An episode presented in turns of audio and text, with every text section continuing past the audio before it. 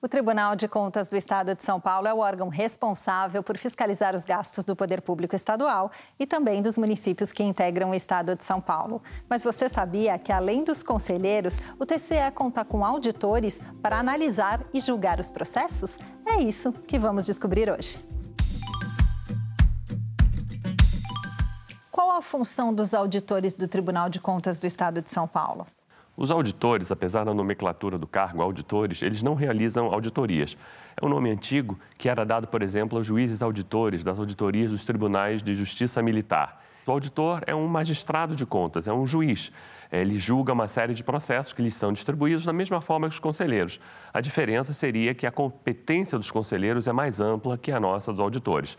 Das nossas decisões como auditores, cabe recurso às câmaras de conselheiros.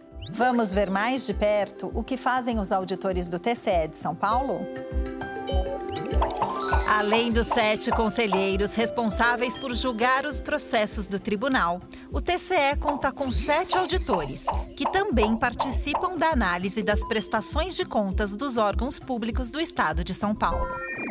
Cabe aos auditores do TCE substituir os conselheiros, inclusive nas sessões de julgamento, quando eles se ausentam por motivo de licença, férias ou outro afastamento legal.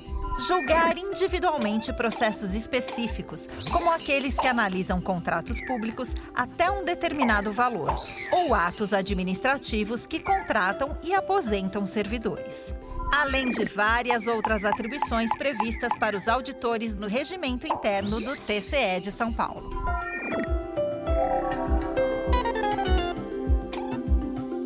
Agora eu sei um pouco mais sobre o papel dos auditores do TCE.